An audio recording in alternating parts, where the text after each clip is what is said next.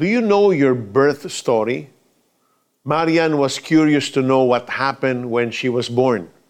Her mother told her about her labor pains and difficulty in giving birth to Marian. Her father, on the other hand, passed out because of the combination of stress and excitement. Paano naman? They waited for almost a decade bago magkaanak. Their whole clan hurriedly rushed to the hospital to visit and see her, the long awaited firstborn child of their family. Tinatayang mahigit 400 years ang lumipas before God's promise of a Messiah was fulfilled, a promise that was handed down to the Jews by the recognized father of their nation, Abraham. Jews have waited for so long for the coming of the Savior. And on the day he was born, who were the first visitors? Not the relatives of Mary and Joseph, hindi rin ang mga kaibigan nila o ang magiging ninong at ninang, kundi ang shepherds. An angel appeared before the shepherds and told them the good news about the fulfillment of the prophecy.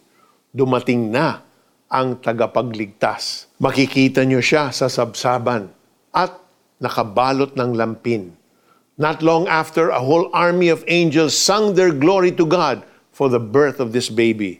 Kaya nagpunta ang shepherds kung nasaan ang sanggol. They praised him at ikinuwento kay Mary at Joseph ang sinabi ng anghel at ipinamalita sa iba ang naranasan nila. The people who heard this were amazed. At bakit hindi sila mamangha? Salvation is here. Maybe, like the shepherds, you have already heard about the good news, about the Messiah. You first believed because there was an angel na nag-share sa inyo ng kaligtasan through Jesus. He changed your life. At dahil good news ito, hindi ba dapat mong ipamalita ito sa iba?